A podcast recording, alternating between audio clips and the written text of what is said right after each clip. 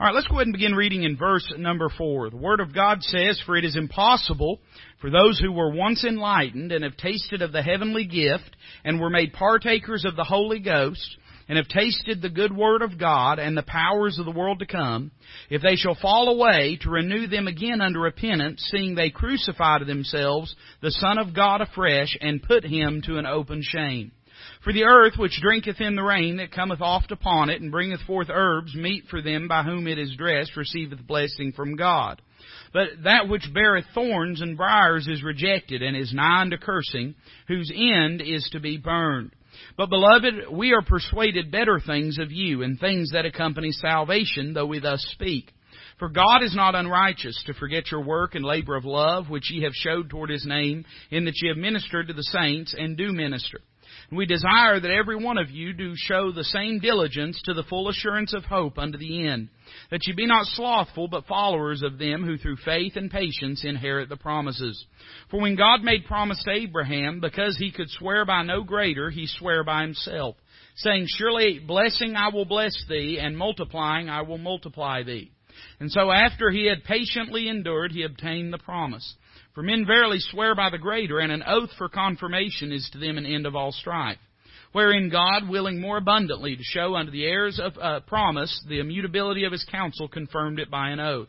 That by two immutable things, in which it was impossible for God to lie, we might have a strong consolation, who have fled for refuge to lay hold upon the hope set before us, which hope we have as an anchor of the soul, both sure and steadfast, and which entereth into that within the veil whither the forerunner is for us entered, even Jesus, made an high priest forever after the order of Melchizedek. Now, we need to remember tonight as we jump into these verses that we are finishing what we began last week at the end of the lesson. We are coming into the, the, the last two thirds of this parenthetical warning that the Apostle Paul is giving to these Jewish readers that would have been reading uh, the book of Hebrews. Now, we talked about how there were five warnings throughout the book of Hebrews, and how that uh, as we read through the book of Hebrews, each of these can be digested uh, on the whole as standing alone. Uh, but they uh, are, of course, meant to expand on the greater context that surrounds them. And so, one of the good exercises we have advised people to do uh, is read through sometime, jot down these references, read through the book of Hebrews, and intentionally skip over those five parenthetical passages. Then go back, read those five passages each in one setting. Then go back and read it all together as a whole. And it really changes the way that you view the book of Hebrews. It galvanizes in your mind the fact that these parenthetical passages exist and what their intent and meaning is. Now, as he has uh, come through these various passages, what he is speaking about in this particular parenthetical warning is he is encouraging them not to disregard the Son of God, not to turn away from Christ. And he has pointed to three different groups of people. We talked about last week as we closed out that he wrote a warning to those who are weak. And we looked at that through verse number 11 down to verse number 3 of uh, chapter number 6, from verse 11 in chapter 5 down to verse number 3 in chapter 6. This week I want us to look at two more groups of people. Uh, what we've read here in verses 4 to 8, these difficult passages, are written to those who are wicked. When we say those who are wicked, what we mean by that is those who have never truly been born again, but they have heard the truth of the gospel and they have chosen to turn and to walk away from it. And we're going to expand on that a whole lot more. But from verse number 9 down to the end of the chapter at verse number 20, he begins to talk to those who are wise. And what we mean by that is those who know the Lord as their Savior. Now, these verses that we've read, there are a lot of various opinions about it. A lot of people that believe a person can lose their salvation will run to these chapter, these verses in this chapter of the book of Hebrews to point to, to say, see, it's saying that uh, we can, uh, you know, be enlightened, we can taste of the heavenly gift, we can be partakers of the Holy Ghost, we can taste the good Word of God and the powers of the world to come, and still fall away and die and go to hell. And I would say this to you tonight, that is true, that we can do all of those things and still die and go to hell. But if we carefully examine what's being said here, particularly in the context of the book of Hebrews, I think we're going to realize that the portrait before us in these verses is not somebody who's been genuinely born again and then they've lost their salvation. There's a lot of reasons we know that's not true. First and foremost, because the rest of the Bible refutes it. Amen. But also because as we examine each of these statements, we get a clear definition of them, and I believe that reveals to us who exactly these people are. Now I want you to think with me about a few things this evening. Number one, I want you to think with me with these people about the full enlightenment that they had experienced. And these are the verses I think people struggle with. Look at verses 4 and 5 again. The Bible says, For it is impossible for those who were once enlightened and have tasted of the heavenly gift and were made partakers of the Holy Ghost and have tasted the good word of God and the powers of the world to come. And then, of course, it goes on verse 6, they shall fall away to renew them again unto repentance. Now, what is he talking about here? Remember, he's speaking to Jewish individuals. And we talked about how that the, the setting, the environment, the circumstances of these readers, these are Jews who are at the door. They might be Jews who are standing there deciding whether they're going to accept Christ. They might be Jews who have accepted Christ newly. They've just been born again, uh, but they've not grown in the Lord. Or it might be Jews who were born again many years ago, but never left the door. They still clung to many of the old things that they had clung to, and they never grew in the Lord Jesus Christ. I would say this, that even for Gentiles in this day of grace, there are people that are in that situation. We just had Easter service yesterday and it was wonderful. What a wonderful Easter service and we had a great crowd here. And no doubt there were people there that were there because they were asked to be there, which is a good thing. I'm not saying that's bad. You ought to always invite people to come to church and of course when we invite people, we invite them hoping they will come to church. But I mean, there were probably people that were there because Mama wanted them to be there. There because you know, Mama wanted them to be there. There because their their spouse or their child or whoever it might have been wanted them to be there. Who at no other time are ever in church and they have never truly accepted Christ as their Savior. Uh, there are Gentiles who are standing right at the door too, who have not uh, given their heart and life to Christ. They've not accepted the Lord, but they're standing there at the door. Churches are full of people who have been saved for a lot of years, but have never grown in the Lord. I think a lot of the foolishness that goes on in a lot of churches is due directly to that. Uh, people who they know the Lord, they've known Him for years, but they've never grown in their walk with the Lord. They're still babes in Christ. And then, of course, every good church and growing church ought to have some people that have accepted the Lord, who have uh, just newly received Christ, and they've not grown very much. So even to Gentiles, there's an application. But particularly as we consider this Jewish individual who would be reading the book of Hebrews. He has 1500 years of the Old Testament Levitical system at his back. He has the cross of Calvary right in front of him. And he has a choice that he must make. Now, once we consider that as the context, I want you to think about a few of these things. Number one, think about the fact that they had seen the truth. Verse number four, it says, those who were once enlightened. In other words, the person reading this has been, they've come face to face with the truth of Calvary. They are not ignorant to the fact that Christ has come. They are not ignorant to the fact that He has died in uh, humanity's place. They're not ignorant to the fact that He has come to take away the old covenant and establish the new covenant. And you say, well, preacher, how would we know that? Well, they've read the first five chapters of this book. They're not ignorant of that. And of course, when they read this, we have it thankfully and, and, and wonderfully divided into chapters and verses. But when they read it, it would have been as one epistle. And if they've gotten this far in the epistle, they've already had this revealed to them that Christ has died for their sins, that He's the Son of God, that He has come to die in their place. So we're not talking about people that have never heard the truth. They had seen the truth. They had been faced with it. Notice not only had they seen the truth, but they had savored the truth. Look at the end of verse number four. It said, and have tasted of the heavenly gift and were made partakers of the Holy Ghost and have tasted the good word of God and the powers of the world to come. Now let's take each of those phrases carefully. The Bible says, have tasted of the heavenly gift. Does not say they have, have received the heavenly gift, but they have tasted of the heavenly gift. Well, what is the heavenly gift? I believe it's speaking about Christ dying for their sins.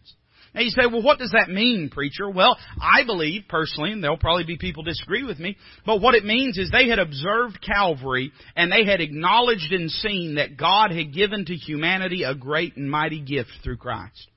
They had seen that and they had seen it personally revealed in their life. You've got to remember when Paul writes this, many of the people that he would have been writing to would have been alive when Christ was crucified. They would have known these things. And I believe when it says that they had tasted it, I believe it's speaking about two things. Number one, they tasted its spiritual character. They tasted the heavenly gift. But then number two, this is where a lot of people get hung up. The Bible says when we're made partakers of the Holy Ghost. A lot of people struggle with that phrasing, but I believe it says exactly what it's supposed to say. It does not say they were made possessors of the Holy Ghost. It says they were made partakers. Now, the first function of the Holy Ghost in the life of a sinner is to convict him of sin. And the people that he's writing to, he's speaking about a class of people, maybe not everyone he's writing to, but he's saying there's a group of people out there that they know the truth of Christ, they realize Christ died for them, and they have been convicted and convinced of their sin that they need Christ. We see people like this all the time in society today. Uh, in fact, we have people right now that are on my heart that I've been praying for, and I've got uh, there's people in this room that it's not unusual for them to come up to me on a Sunday and say, "Hey, did that person who raised their hand did they ever accept Christ?" And we've had people, uh, several in fact lately, that uh, have raised their hand, acknowledged they're a sinner, and walked out the door lost. They have already tasted of the Holy Ghost. They've already partook of the Holy Ghost in the sense that they have been convicted of their lost condition. That's the first and chief and primary work of the Holy Ghost on this earth is to convict of sin, to convince the world of sin. In fact, you'll find the only time the word conviction is found in your Bible, uh, it's not actually even the word conviction, it's the word convicted. It's in John chapter number 8 with the uh, woman taken in adultery whenever Christ uh, knelt down, wrote in the sand, and the Bible says they were all convicted in their hearts. What, what does conviction mean? It means to convince us of our sinful state. For the lost person, it means to convince them, and this is a spiritual work that must take place, to convince them that they need Christ. I remember, you know, I was raised in church. I was raised in a good church. Preach the Word of God, preach the gospel. And uh, I was raised in children's ministries, you know, all the time when I was young. And, and because we were faithful to the house of God, I wasn't just in children's ministries. I was also in, in, you know, the main service and stuff. There ain't no telling how many thousands of times I had been told growing up that if you've not accepted Christ, you're a sinner on your way to hell. I've been told it plenty of times. Uh, if you had asked me as an academic fact, Toby, do you believe this? As a young boy, I would have said, yes, I believe that. In fact, my little boy, one of the things we're doing right now is trying to, to drive in his mind certain spiritual truths and ideas that when we do wrong, that's sin and that displeases the Lord and uh, that the Lord loves us and that Christ died for us and we're trying to place all those things in his heart and mind. But the reality is on December 1st, 1997, I was convicted by the Holy Ghost and shown that I needed to be saved. It's actually instructive that the Lord did it in such a way in my life. Maybe He knew. In fact, I know He knew that one day I'd stand behind a pulpit and preach to people. And I, I firmly believe He wanted in my mind this understanding that you can preach and preach and preach and preach, but unless a person lets the Holy Ghost work in their heart, they won't be convicted or convinced of their sinful condition. I was by myself when I got saved. And I don't say that to brag. There ain't nothing to brag about. It was Jesus that saved me, not me. But I say that to emphasize this. There wasn't anybody standing there with a Bible in their hand saying, see this, Toby? This shows you that you're a sinner. I already knew. I knew it in my head. But I had to be convinced and convicted in my heart. And only the Holy Ghost can make a person realize they're lost and realize what that means. This is what he's speaking about. Now, by the same token, on December 1st, 1997, I made a choice. The Lord showed me I was a lost sinner, and if I had wanted to, I could have said, No, Lord, I do not want to be saved, and turned around and walked away. And I would have been a partaker of the Holy Ghost in that God had convicted me, but I would not have been a possessor of the Holy Ghost if I had turned and walked away and not accepted Christ. I believe that's who Paul is pointing to in this passage. They have tasted the spiritual character of the truth, but notice also they had tasted its spiritual content. Notice the next phrase, it says they've tasted the good word of God. Now this was true for all Jews in particular. Uh, the Bible says that unto them was committed the oracles of God. The Word of God had been given primarily to the Jewish people ever since the beginning of time.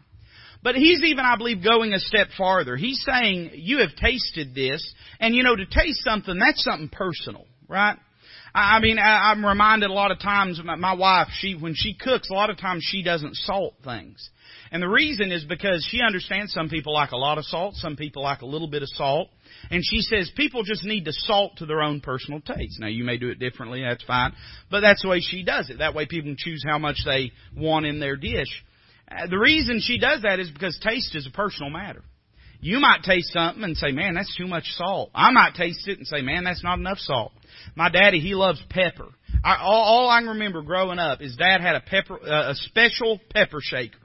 There was the family pepper shaker and then he had a pepper shaker, okay? And his, I mean, his had like, like, you know, holes in it like the, the, like a post hole digger would dig, you know? Cause he wanted that pepper to come out, man. And he'd eat, and to this day, he'll eat pepper on anything. I think I've seen him put it on ice cream before. I can't swear to that, but I think I have. You see, it's a matter of personal taste. And I believe what he's saying is this. Listen, you, you've not just by virtue of being a Jew tasted the Word of God, but you personally have been presented with this truth. The Word of God has been delivered unto you. Now remember, faith cometh by hearing and hearing by the Word of God. And all these things are going to be important as we get a little bit further down. But he says you have tasted the, the spiritual content, the perfection of the Word of God. Uh, but notice not only the perfection of the Word of God, I just saw a typo in my notes, but notice too the powers of the world to come. Notice what he says, the powers of the world to come. Obviously he's talking about supernatural power. And I believe there are two ways in which the reader would have observed those. One, they would have observed them if they had enough age on them in that they would have seen the earthly ministry of Christ and the early ministry of the apostles when so many miracles would have been being done. No doubt they had personally seen some of these things take place.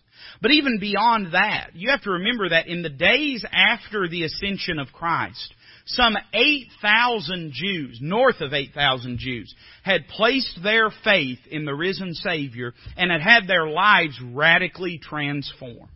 What he's saying is this, you've seen God work. You're not ignorant to this. You've seen God do mighty things, both in the world, but also in the believer, these other people that have placed their life in Christ. You have seen God move and God work. Now, we talked about their full enlightenment. And here's why this is important. I want you to notice the fearful enmity that's coming. Look at verse number six. If they shall fall away, to renew them again unto repentance, seeing they crucify themselves, to themselves the Son of God afresh and put him to an open shame. Now remember, he's, he's talking about people who know the truth of Christ, people that have been convicted by the Holy Ghost, people that understand God sent His Son to die for them, people that have read the Word of God and know the Word of God, and people that know that Christ is powerful to save. And he says this, if you walk away from that, there's no other place for you to go. That word where he says fall away, we get our word apostasy from that. And he's talking about people apostatizing. Very likely, many of these people that he would have been writing to may have even made professions of faith, though they had never genuinely put their, their soul in Christ's care. They had never really put their trust in Christ. And he's saying to them essentially this, and this is what a lot of people struggle with. They look at this verse and they say, is this saying a person can be saved and then fall away and then they can't be saved again? Let me say number one, that I don't know of a single denomination that believes that you can lose your salvation, that believes you can't get it back again. Isn't that always interesting? It's always interesting that the same people that will run to this verse to say, see you can fall away, are the very same people that every time they commit a sin, they go down to an altar and ask Jesus to save them all over again. I'm not talking about just people that struggle with their salvation. Listen, I went through a period of time when I was a teenager, I struggled with my salvation. It's not what I'm talking about. I'm talking about whole denominations built around this idea of sinless sanctification, that you have to do good things to be saved, and that if you're good enough, that secures your salvation. None of those people, even though they'll point to this verse, none of them talk about it too much, because it would also point out for them, if that's the interpretation of it, it would suggest that they wouldn't have the opportunity to trust Christ again. So this is not what he's saying. What is he saying? He's saying this. If you've been given all that, and if that's not good enough, there's nowhere else to turn. I'm reminded of what uh, Abraham told the rich man in hell. You remember? He said, I have five brethren, and would you please send someone back to share the, the truth of God with them? He said, if someone rose from the dead, they would believe. Abraham said, no, they won't believe even if one rose from the dead. They have the law and the prophets. Let them hear them. What he's saying is there's nowhere else to go. There's nowhere else to turn. Notice that there is an unavoidable implication. You've either accepted Christ or you've not accepted Christ. There's no middle ground on this matter. And so if none of those things are good enough and you turn and walk away, then there's nowhere else to turn. And he says this, to renew them again unto repentance. Now, here's what I believe he's saying, and you might disagree with this. But I believe he's saying this. There's nothing more to be convicted about. There's nothing, if that won't get you to repent, nothing's going to get you to repent. He's saying that initial work of conviction that took place, that there's nothing more to find out. If you, if you realize you're lost and that's not good enough for you to come to Christ, nothing will be good enough. If you realize God sent His Son to die for you and that's not good enough, nothing will be good enough. And why is this so? We see an unavoidable implication and an unconditional impossibility. But notice that there is an unpardonable impiety. In other words, here's why that would be impossible. And he lists two things. He says, first off, you would be uh, crucifying to themselves the Son of God afresh and putting him to an open shame. Many of these people had personally shared in the crucifixion. They recognize that Christ died for them. So if that's not good enough, what are they expecting? Christ to die for them a second time? What are they asking? For Him to go through Calvary again? If the first crucifixion wasn't enough, then no man, no number of crucifixions would be enough. And the reason is because they put Him to an open shame. To suggest that after all that had been presented to you, that that was not enough, would be to claim that what Christ did was not enough.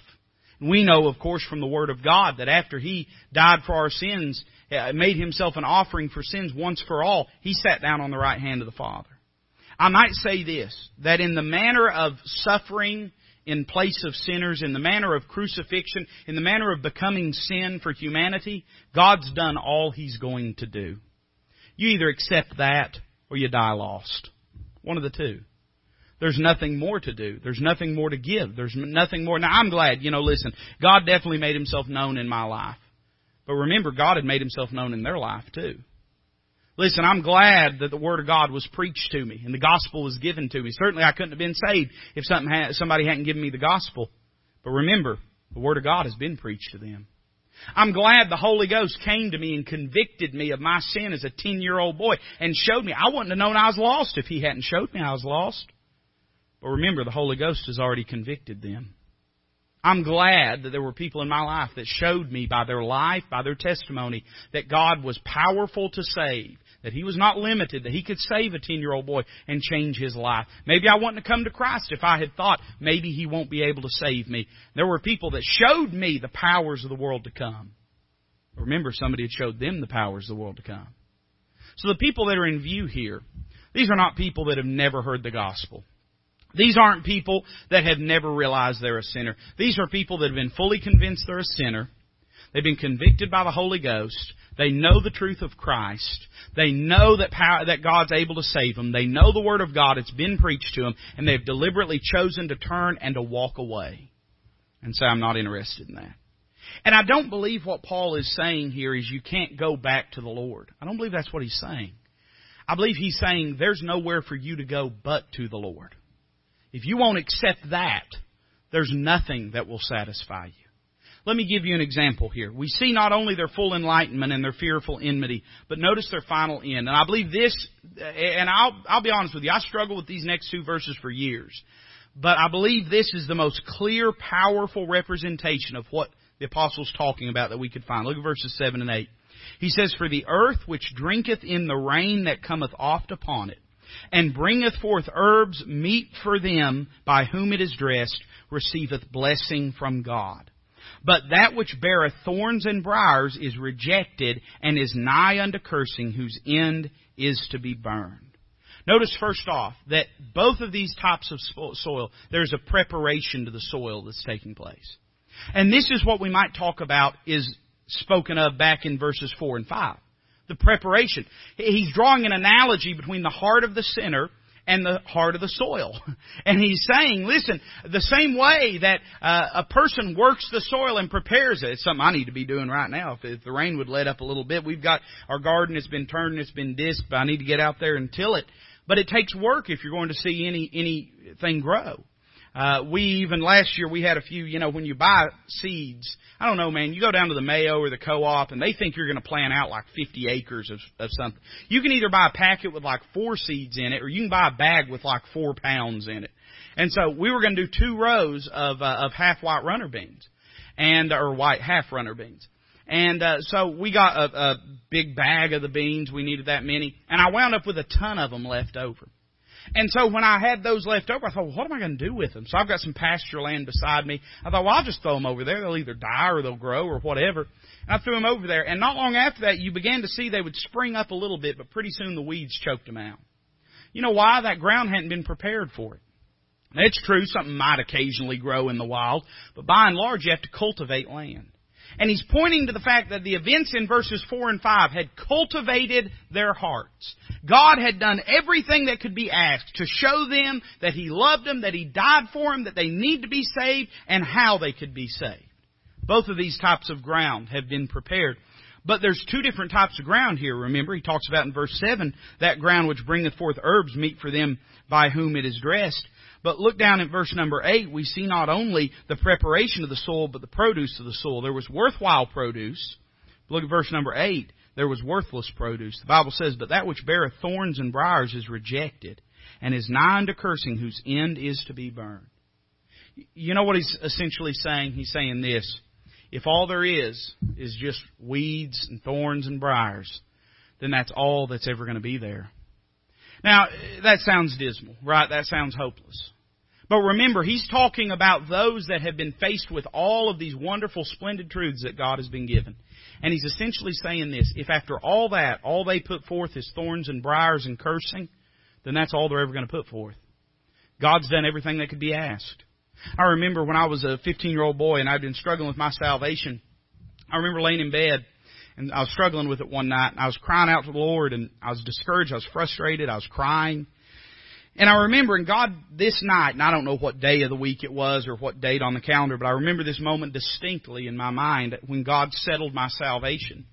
Uh, I, I, in frustration, and I don't even know that I realized how profound what I was saying was. Here's a good lesson. If I ever say anything profound, it's probably been on accident, okay? And uh, so I, I didn't even realize how profound what I was about to say was. But in frustration, I said, Lord, I've done everything you've asked me to do. If I die and go to hell, it's your fault. You know, 15 year old kids, they say dumb things. But it was like God clicked on the light switch in my mind. And I realized, and I remember in my mind saying it over to myself Lord, I've done everything you've asked me to do. And if I die and go to hell, it's your fault. And it was like it clicked in my mind. Hey, I've done everything He's asked me to do. If I die and go to hell, it's His fault. Now we know that God's faithful.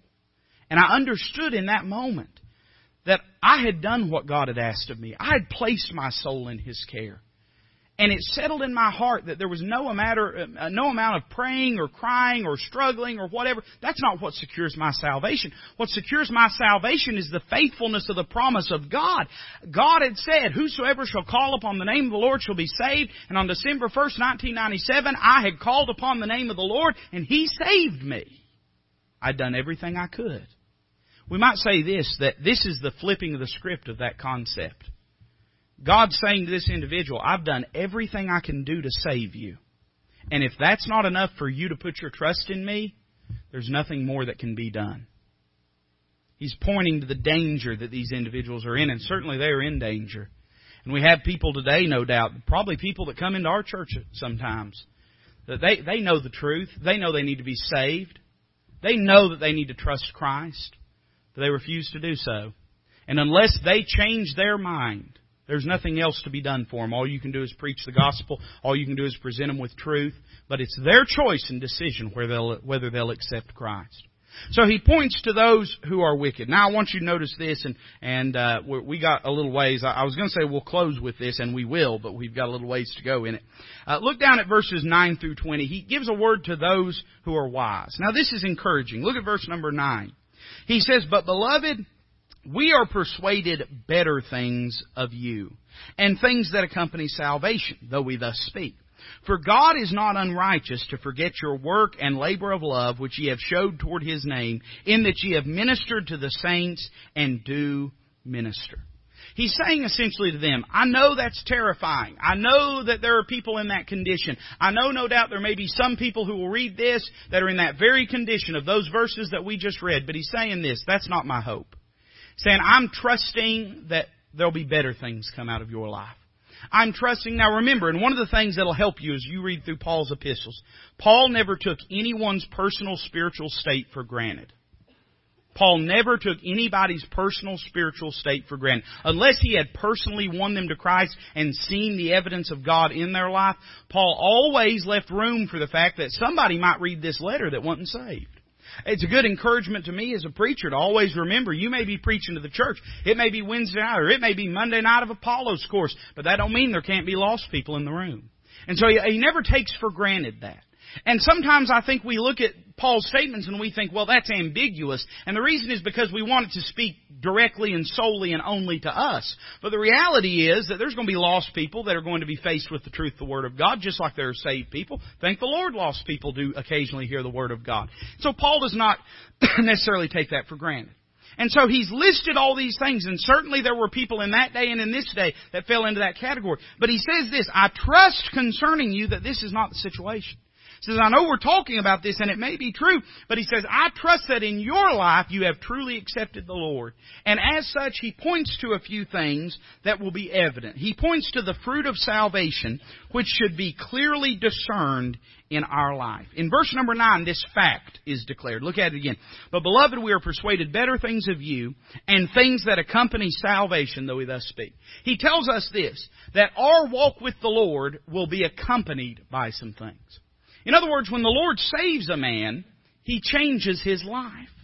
Now that doesn't mean that he's always going to do everything perfect or just right. If you believe a, a Christian is always going to live perfectly, just hang around some of us every now and then, you'll find out that's not true. Of course people do things that are wrong. I would say this, that you ought to though, if you spend any amount of time around somebody, you ought to be able to see some kind of God in their life. You ought to be able to see the Lord evident in their life in some way, shape, fashion, or form. And he says there are things that accompany salvation. Notice number two, the fruit is described. He says in verse number 10, For God is not unrighteous to forget your work and labor of love, which ye have showed toward his name, in that ye have ministered to the saints and do minister. There's two things I would point to here. One is this. Paul is not suggesting that God is going to save them because they've done good works. He's merely reminding them that though he is writing these things, and though there may be some people that have never accepted the Lord that don't have any spiritual fruit in their life, if they do have spiritual fruit in their life, God is aware of it, and others are aware of it.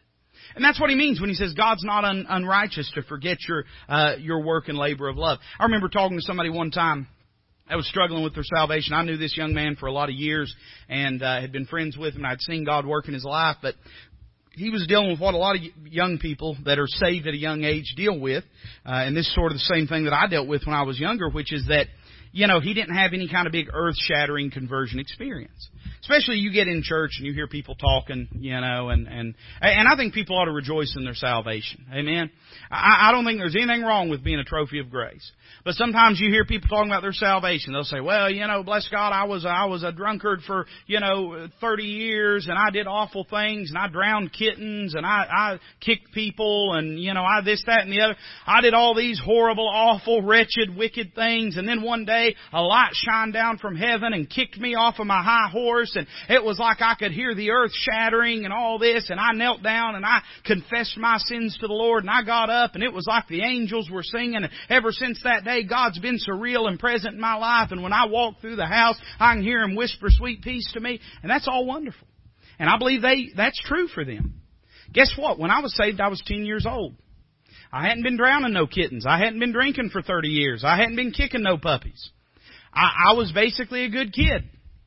For me, the difference that Christ made in my life was not from where I was to where He took me, but from where I was to where I am today to where I could be. I look at other people that's raised in the same uh, situation I was in whose lives are a mess. I look at it and say, man, but for the grace of God go I. I could be in that situation. I could have made that kind of mess of my life.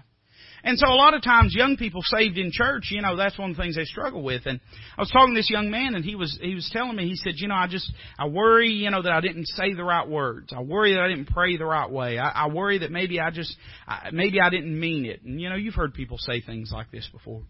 And this is what I told this young man. Now listen, you'd have to be careful with this advice. You'd have to really know somebody and, and know that you're speaking truth. Because you don't want to give someone a false assurance. But this is what I told him. I said, let me tell you something. I, I said his name.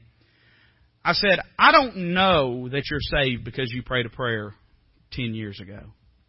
I said, I know you prayed a prayer because you're saved. Now, again, we have to be cautious with that advice. I understand that.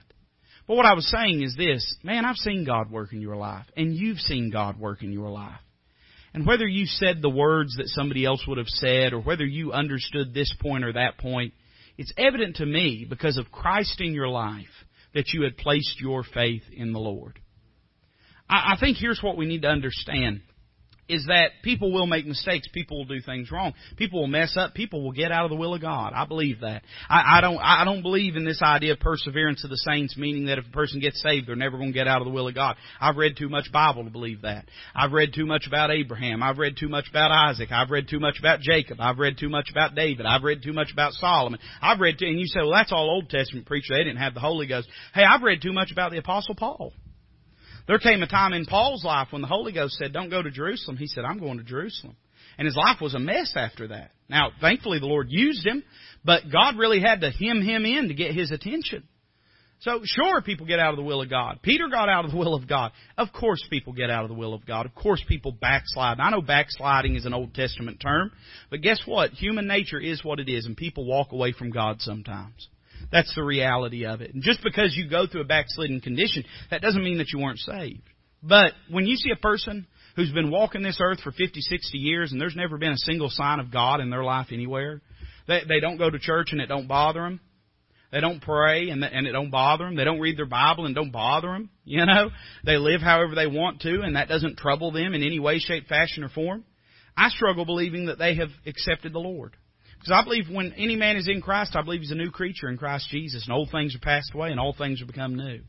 It doesn't mean that he won't sometimes revel in the old things, but the things that are new will be truly new. They'll be different, and God will change a man's life. So I think he's saying here uh, in this passage that uh, there's been evidence of God in your life. And he's saying, though I have written these things, though that is true, don't let that derail you if you do know the Lord. Uh, the Lord knows you. Amen? Even times when we are afraid that we don't know Him, He still knows us if we placed our faith in Christ. So, he talks about the fruit of our salvation. It should be con, uh, clearly evident and clearly uh, discerned in our lives. Look at verses 11 and 12. He says the fruit of salvation should be continually developed in our life. Verse number 11, he says this, And we desire that every one of you do show the same diligence to the full assurance of hope unto the end, that you be not slothful, but followers of them who through faith and patience inherit the promises. Number one, he shows them how to improve in their walk with the Lord. He says you need to show diligence to the full assurance of the hope unto the end. Now, you've got to remember again, he's talking to Jewish individuals who are entrenched. All around them is the workings of the Old Testament law. And what he's saying is this. He's saying, listen, if you want to grow in the Lord, don't go back to that. Be diligent to the full assurance of hope unto the end. Don't waver. Don't go back to the old ways and the old works. It says if you want to grow in the Lord, you just keep on the path that you're on. Uh, you know, I was telling, uh, I think my father-in-law a story last night, and some of these names may not mean anything to you, but I, I was uh, listening to uh, a fellow by the name Tony Hudson. He was telling a story one time and uh, I'm sure some of you know who Harold Sightler is, Doctor Sightler, you know.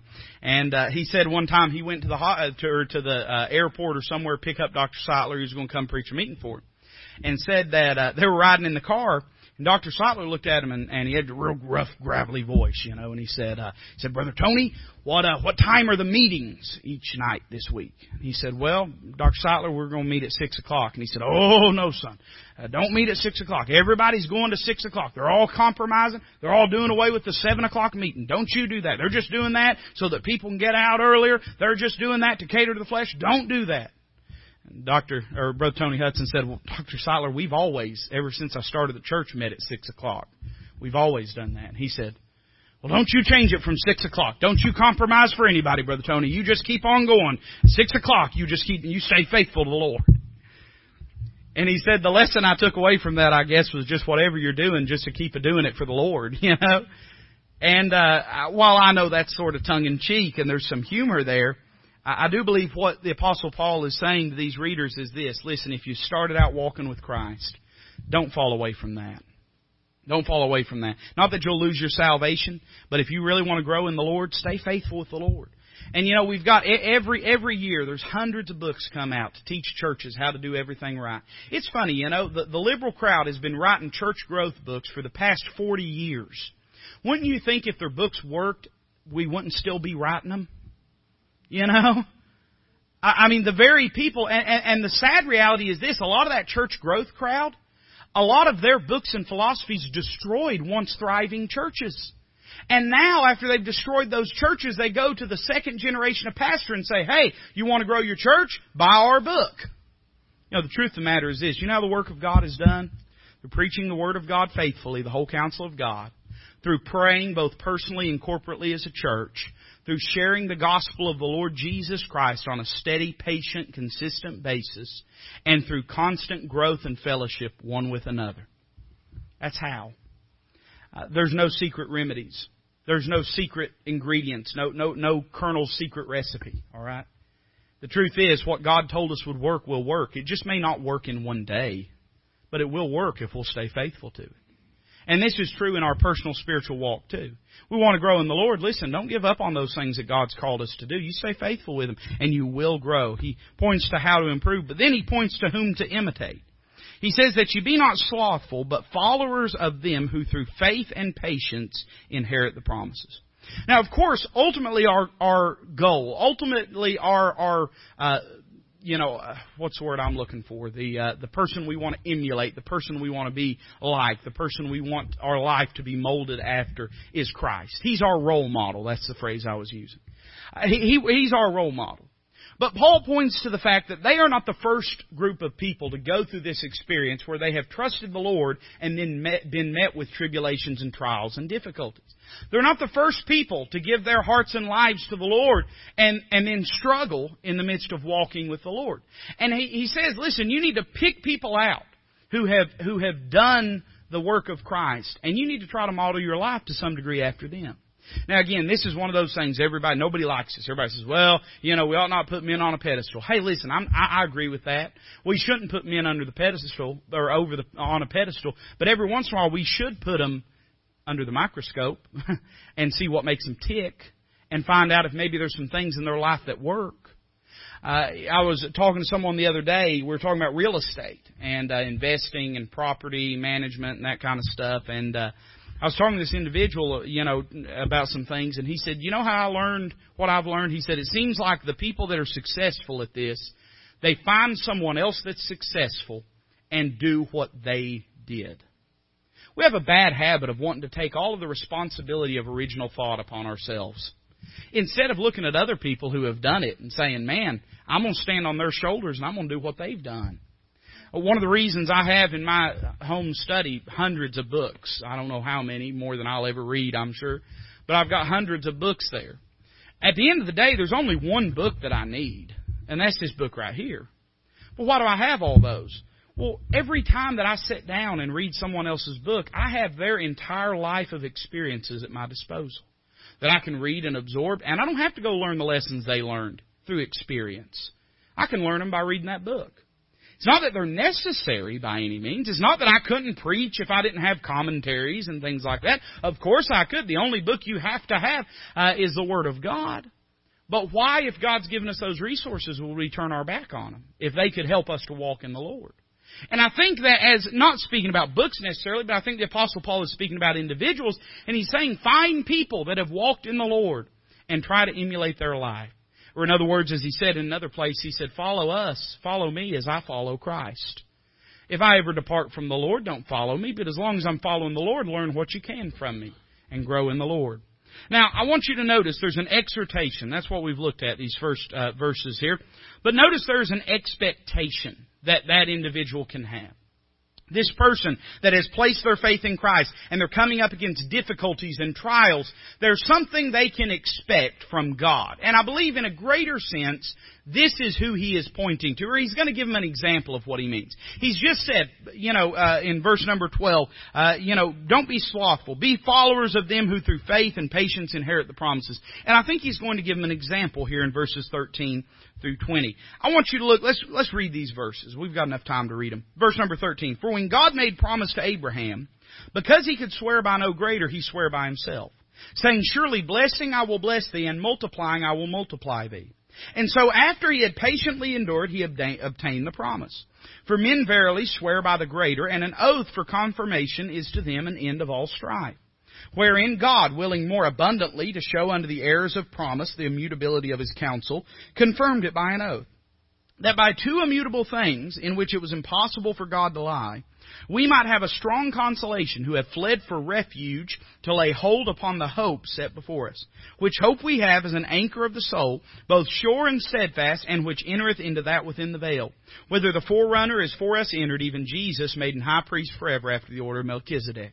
He's saying this, Stay faithful, continue to follow God. And as you do that, the Lord will grow you in your walk with Him. You'll get closer to the Lord, you'll get confidence, you'll get boldness, you'll enjoy your salvation. And He's saying if you need any proof of that, look at Abraham. He says that Abraham, after he had endured for many years, received a word from God that helped him and that sort of buoyed his faith throughout the rest of his life. Notice first off the significance of this word of promise, or we'll use the word pledge. It was a significant pledge in verses 13 through 15. He points to Abraham and he says that there was a pledge that was pronounced true in his life. Uh, for when God made promise to Abraham, because he could swear by no greater, he swore by himself.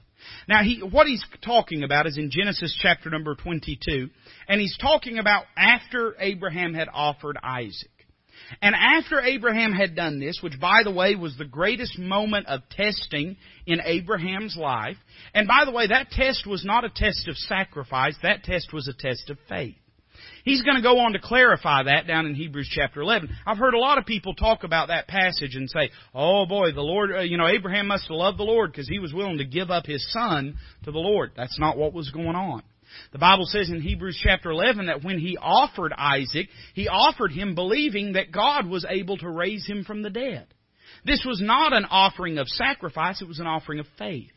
And what Abraham was doing was this. God had promised Abraham, Abraham, uh, I'm going to give you and Sarah a child, and that child, from that child, I'm going to give a, a, a promised seed, and they're going to be as the numbers of the stars in heaven, and as the sand of the, the sea for their number and greatness, and there's going to be a whole nation come from you. God had made all these promises to Abraham. Abraham had trusted God, God had given him Isaac. And now, after all these years, God looks at Abraham and says, Abraham, I want you to go and lay Isaac on an altar and sacrifice him to me. Now, Abraham had a choice at this point. He could either say, well, I guess God didn't mean what he said, or he could say, I'm going to trust that God did mean what he said, and I'll trust that God will make a way regardless. That's what he was doing. When he offered Isaac on that altar, he wasn't hoping, or uh, maybe he was hoping, he wasn't trusting that an angel would stop his hand nor was he trusting that, that Isaac uh, would uh, be unwilling to be offered or unwilling to be sacrificed, nor was he intending to give Isaac up forever. Here's what Abraham expected when he laid Isaac on that altar.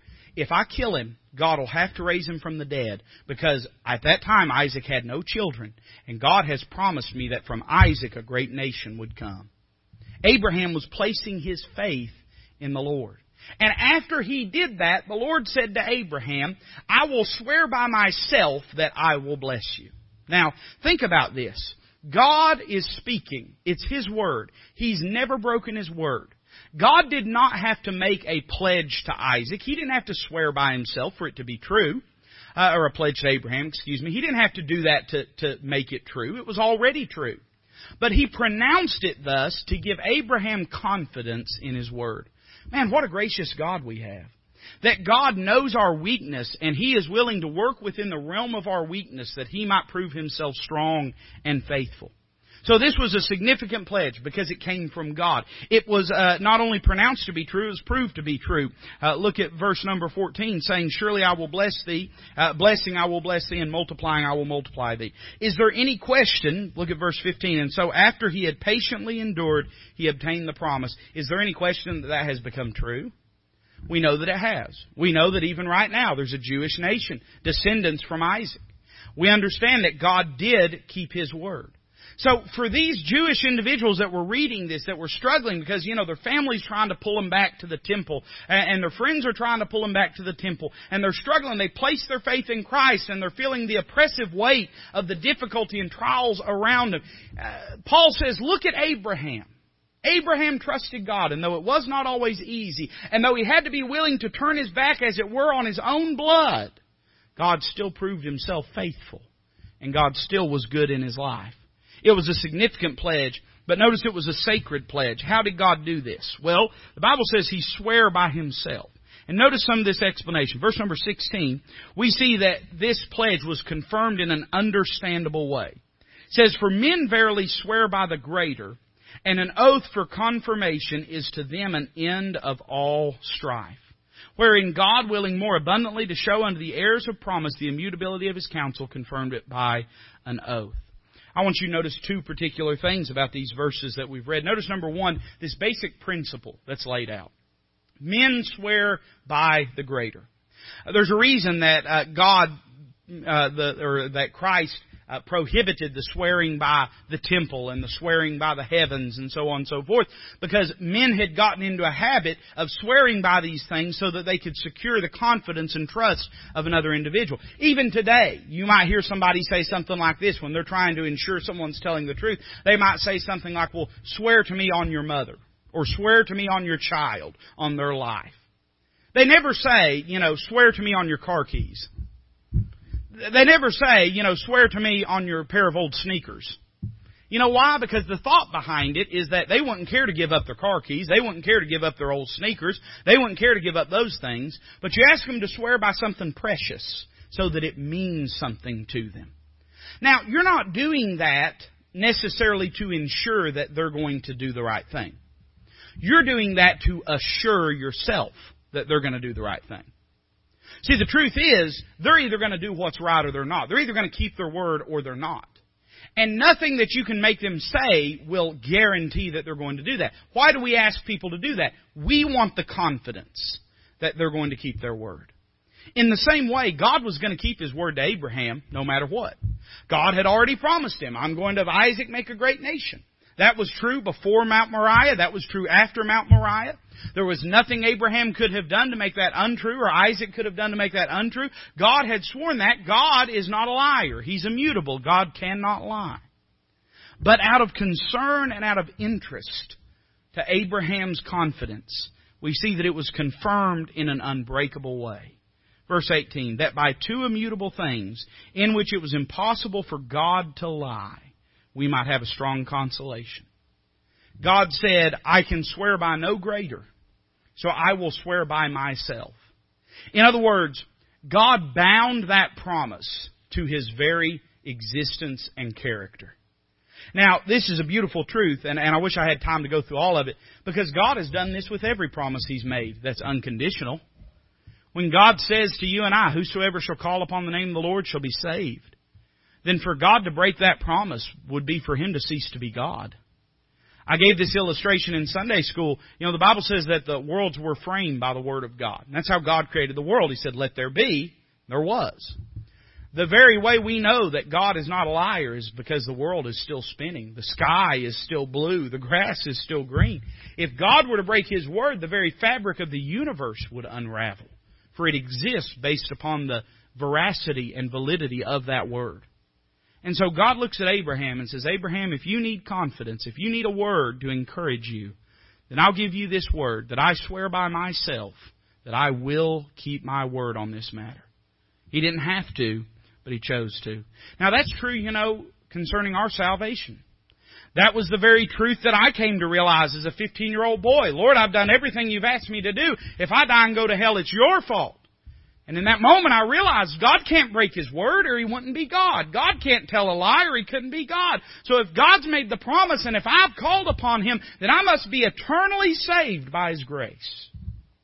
My salvation is directly vested in God's essence and character. You say, Preacher, how could you believe you could never lose your salvation? Because I never had it in the first place. It came directly from the Word of God and the promise of God. And it's just as secure as God is on His throne. That's how confident I am that God will never throw me away. We see that this is a sacred pledge. But notice that it's a secure pledge, or it's a securing pledge. Look at the end of verse number 18. What does that do for us?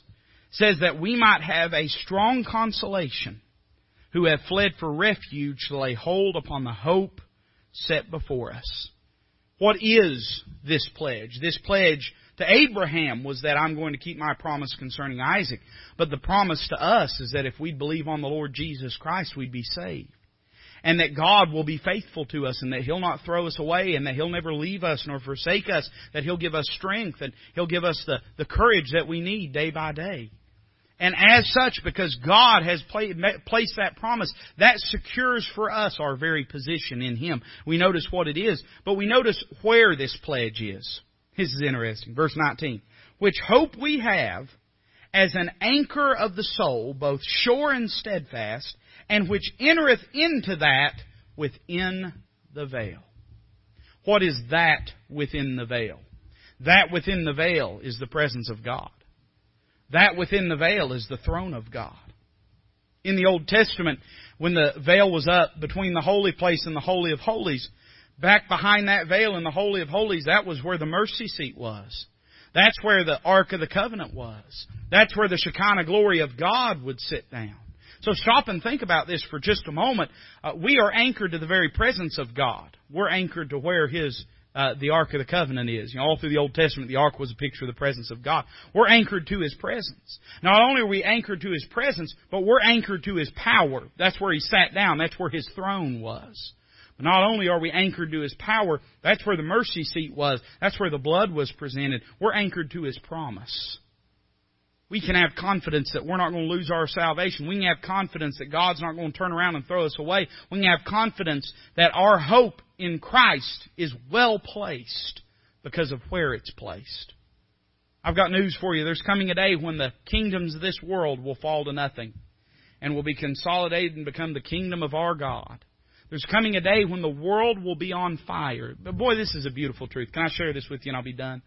You know, if you were to go to Revelation chapter number 20, you would, uh, and you don't have to not, but if you were to go there, you know what you'd find? You'd find at the end of Revelation chapter 20, we talked a little bit about it on Sunday morning, you'd find the great white throne judgment.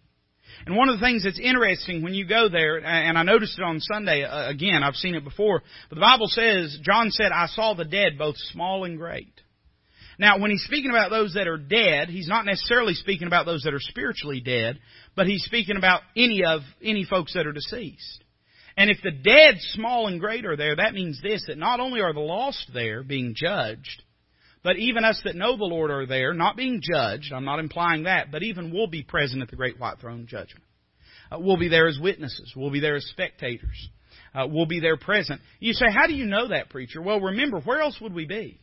The Bible says that heaven and earth fled away from the face of him that sat on that throne. You understand that that is when the earth, when Peter talked about, it, he says the elements shall melt with fervent heat. That heaven and earth shall, that, or that the heavens shall pass away. It's at that moment that the entire world and the heavens are going to be destroyed or renovated, whatever word you prefer, but are going to be cleansed and purified by fire and going to be remade in, in glory and in perfection. That literally means this. When the world's on fire, you know where you and I'll be? We'll be at the throne of God in His presence. What a fitting description of the confidence we can have, spiritually speaking, right now. Though the world should melt, though the seas should catch on fire, though the stars should fall from heaven, our spiritual condition is tethered to God's own throne. For us to lose our spiritual condition in Christ, our state in Him, our status in Him, for us to lose that, literally God's throne would have to crumble. We see where it is, but we see why it is. Look at verse 20. The Bible says, whether the forerunner is for us entered, even Jesus made an high priest forever after the order of Melchizedek. Why is our hope there? Because Jesus is there. We've placed our faith in Him. We've given our salvation or, or our soul to Him. We, we've, we've committed ourselves unto Him. And as such, we're His. We belong to Him. So wherever He's at, that's where we're at. Paul taught this truth in the book of Ephesians when he talked about how we're seated together with Christ in heavenly places. In other words, for us to lose our salvation or for God to throw us away, He'd have to throw Jesus away. Now, he used that word Melchizedek. He's going to get in in chapter 7 talking about that reality of Christ as our advocate on the right hand of the Father, the priesthood of Melchizedek. But he's closing out with this simple truth. For those that have placed their faith in Christ, that they need to have confidence and they need to continue to serve God and they don't need to waver. They need to continue to walk with God because their salvation is secured and settled forever. And they can have confidence in the Lord that He'll not throw them away.